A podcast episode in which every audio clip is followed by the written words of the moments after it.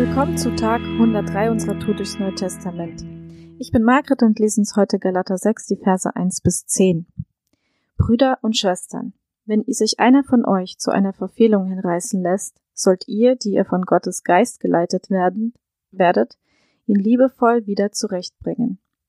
Seht aber zu, dass ihr dabei nicht selbst zu Fall kommt. Jeder soll dem anderen helfen, seine Last zu tragen. Auf diese Weise erfüllt sich das Gesetz, das Christus uns gegeben hat. Wer sich jedoch einbildet, besser zu sein als die anderen, der betrügt sich selbst.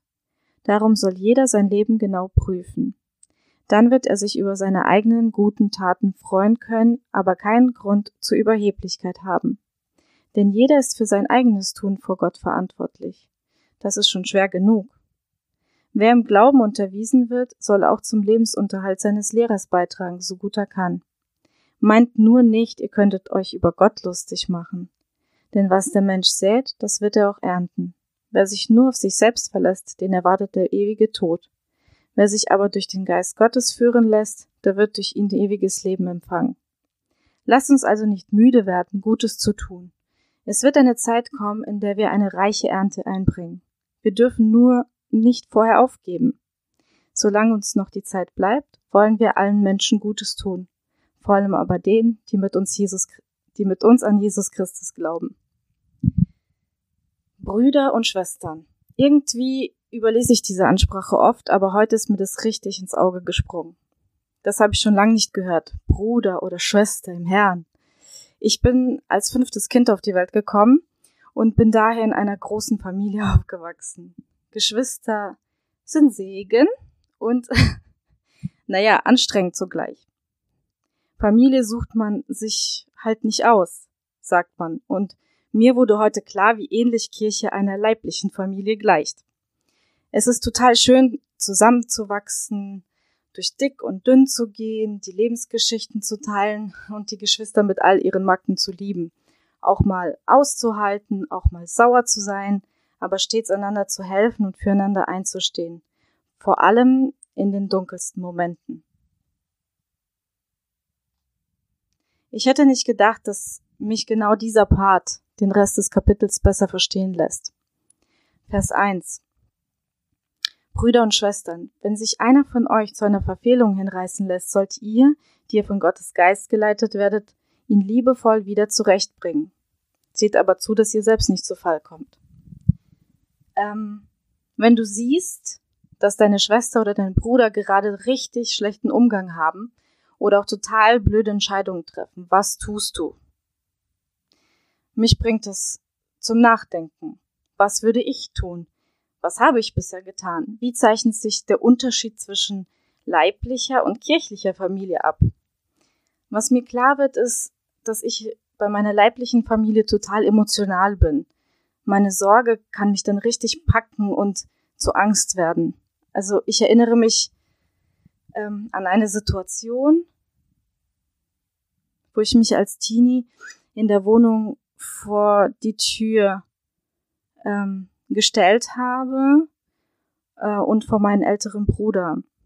Und ich wollte ihn, ja, ich habe ihm den Weg versperrt. Ich wollte ihn nicht rauslassen, denn ich wusste, dass er auf dem Weg war, falsche Entscheidungen zu treffen. Und das habe ich auch richtig deutlich zum Ausdruck gebracht. Nein, ich habe mir nicht eingebildet, besser zu sein und auf ihn herabgeschaut. Ich hatte Angst, richtig Angst um ihn. Und es wurde eklig und wir, naja, es endete in einem, einer körperlichen Auseinandersetzung. Nein, ich möchte hier niemanden dazu animieren, gewalttätig zu werden. Bitte nicht falsch verstehen. Ich glaube, Paulus legt hier ein bestimmtes Motiv offen. Das erinnert mich an das Sprichwort, wer im Glashaus sitzt, sollte nicht mit Steinen werfen. Er fordert die Gemeinschaft raus, Geschwister liebevoll zurechtzubringen,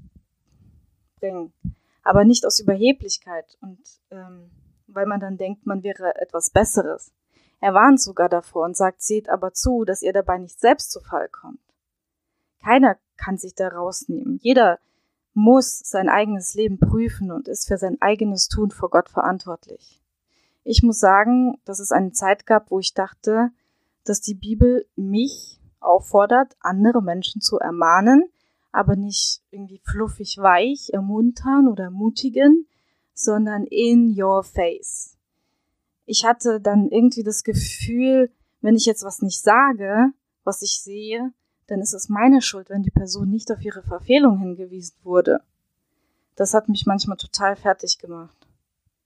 Andersherum ist es ja nie ein Zuckerschlecken, wenn mir jemand lieblos meine Fehler, egal ob zurecht oder ungerecht, an den Kopf schmeißt. Wenn ich nur daran denke, wie viel Spaltung ich in den Kirchen schon erlebt habe. Aktuell habe ich ein anderes Verständnis. Für jemanden da zu sein, Verständnis zu haben, nicht alles, was jemand sagt, zu bewerten, hat mir echtes Wachstum geschenkt und ich konnte ein Segen sein, so wie Gott es gedacht hat.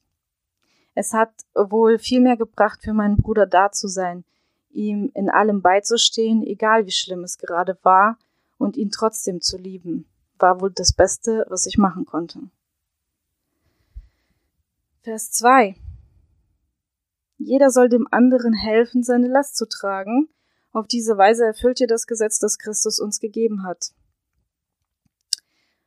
So wie Stefan am Sonntag gepredigt hat, wir können Trost weitergeben, weil wir zuerst selbst von Gott getröstet werden und weil Gott gerne tröstet. Wir sind eine Familie als Kirche. Wir sollen aufeinander achten, uns kümmern mit dem Verständnis, dass keiner besser oder schlechter ist. Meine Herausforderung ist heute, die Kirche als meine Familie zu akzeptieren und zu sehen, mit allem, mit allen, die man sich nicht ausgesucht hat. Und mit allem, was man sich nicht ausgesucht hat.